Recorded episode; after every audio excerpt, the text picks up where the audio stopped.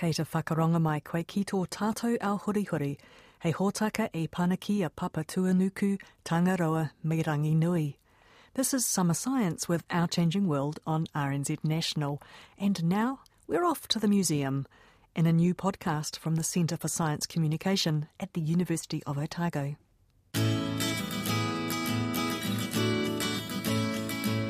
I'm Emma Hanisch, and I love museums. I grew up just outside Washington, D.C., and spent many weekends visiting some of the 19 Smithsonian museums. I loved being face to face with amazing things. After I finished undergrad, I began working at the Smithsonian Natural History Museum so I could help others discover and explore. But not everyone likes museums. One teen put it this way Most museums suck. Like, they really do. Museums always have that cold feeling really adultish and professional. It makes you feel uncomfortable. museums are always filled with old people. Like, I don't have anything against old people, but I've noticed that there's always old people around. It's usually boring. And it's not just bored teenagers. A writer for CNN recently described museums as graveyards for stuff, tombs for inanimate things, their cavernous rooms and deep corridors reverberate with the soft, dead sounds of tourists shuffling and employees yawning. They're like libraries, but without the party atmosphere. To be honest, I can see their point. Some museums are boring. A rock in a glass case labeled Granite, Igneous Rock, Nye County, Nevada isn't exactly inspiring. Online, you can find tutorials for how to stay awake in museums. There's even a successful company in New York called Museum Hacks that runs museum tours specifically for people who don't like museums. And why bother making a special trip to learn about stuff you could look up online? I've always hated museums. Yet, twice or three times a year, I somehow find myself within one, shuffling from glass case to glass case, reading the little inscriptions, peering closely at the details, doing what any good traveller does. Two hours later, I walk out bored, hungry, and far less glad to be on vacation than when I went in. The main thing you learn in museums, it seems, is how not to run a museum. Where's the relevance? Why, in places designed to celebrate life and all its variety, is there such a lack of vitality? Museums need to stop relying on the supposed intrinsic value of their collections. Stop presenting when you should be flaunting. Give me a story. Show, don't tell. For more information on using stories in museums, I talked to Jesse Bering, Associate Professor of Science Communication at the University of Otago.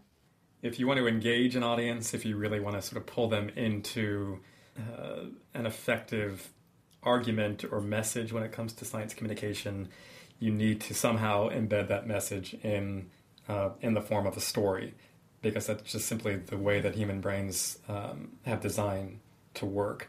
We remember information better when it's told in the context of a story. Um, we relate it to our personal experiences. Uh, it's more easily comprehended um, when it's in a story fashion.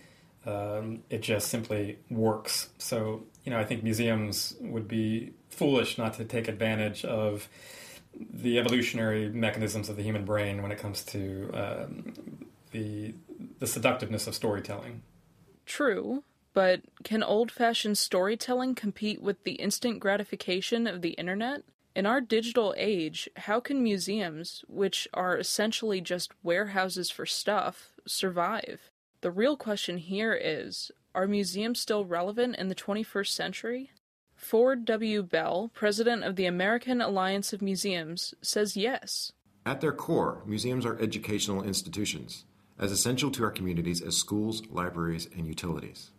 In an increasingly virtual world, museums are among the last bastions of authenticity. All of us, particularly the young, are awash in all things virtual. But studies show that all of us, again, especially the young, crave the authentic. That is priceless. Our studies over the last four years show museum attendance has been increasing. This is common when things get tough. When times are difficult, people return to their museums. For instance, we saw a big spike in attendance after 9 11. People want to reconnect with what they value. Hi, my name's Katerina Marino, and I've spent a few years working in museums.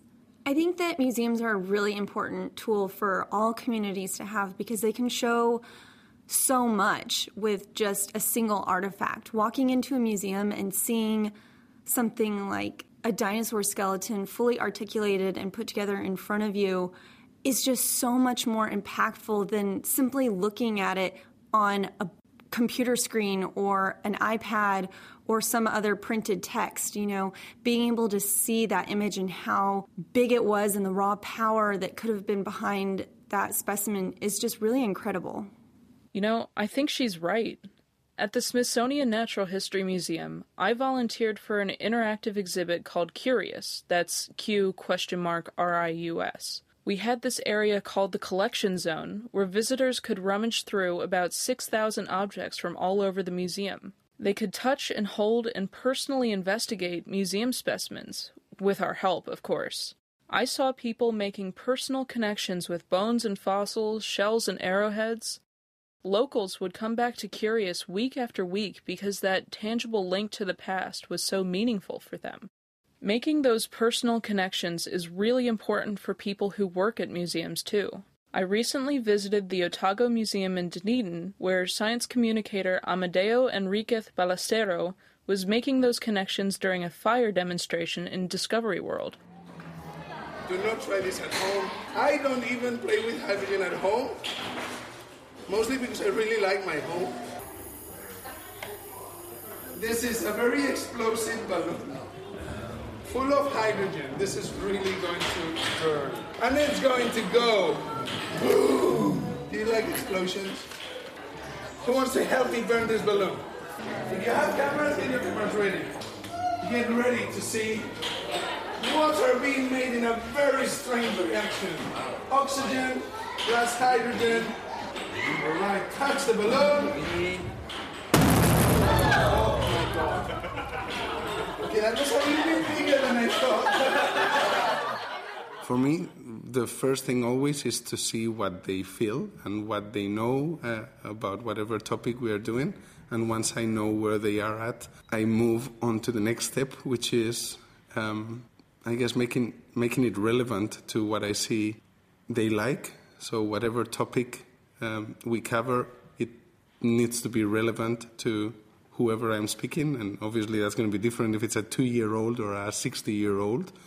So you kind of gauge the audience and, and see and, and try to speak to everyone.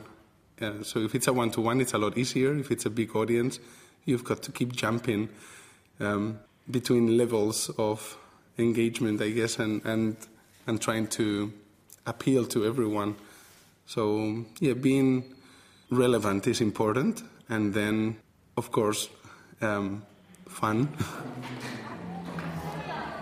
Sometimes the Jupiter red spot hydrogen goes wee. Can you do that? But other times it goes uh, wee. Yay! This is a dance. Everyone knows it. no one knows that it's the hydrogen dance from Jupiter or Saturn, Uranus, Neptune. Those are planets of hydrogen.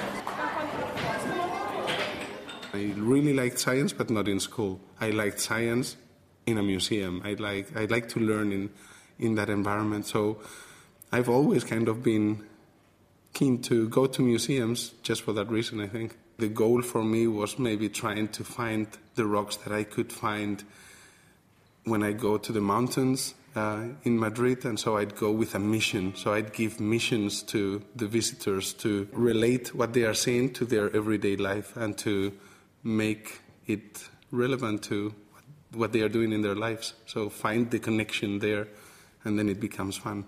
Amadeo raises an excellent point. At a museum, you can learn what you choose to learn, and that can be as much or as little as you want.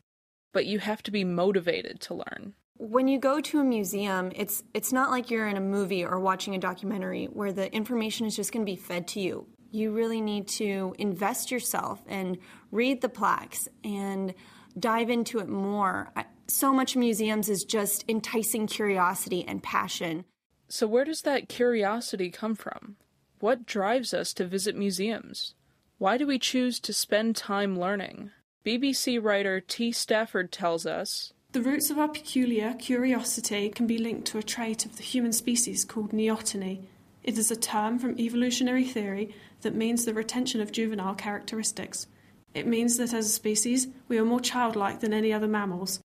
The lifelong capacity to learn is the reason why neoteny has worked so well for our species. Our extended childhood means we can absorb so much more information from our environment.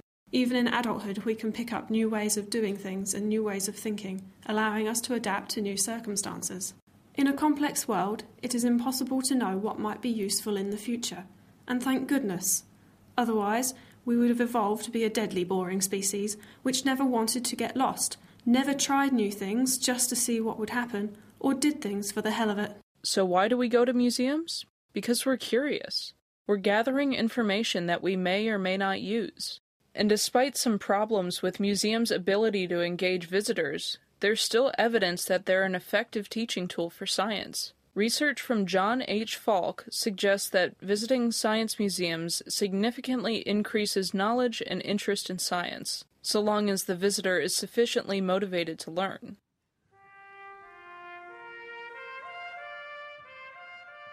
So, does that mean it's your fault if you're bored at a museum? Not necessarily. There's plenty that museums could be doing to make the experience more engaging. Storytelling, personal connections, first hand interaction with pieces of science and history. But visitors need to put in some effort too. So go to your local museum and enjoy. Or if you don't enjoy, think about how the experience could be made more exciting for you. That podcast was produced by science communication student Emma Hanisch, and she was talking with fellow student Katharina Marino, Jesse Bering from the Centre for Science Communication at the University of Otago, and Amadeo Enriquez Ballestero from Otago Museum. Thanks for listening to this Our Changing World podcast. You can stay in touch with us on Twitter at RNZ Science. Mate wa.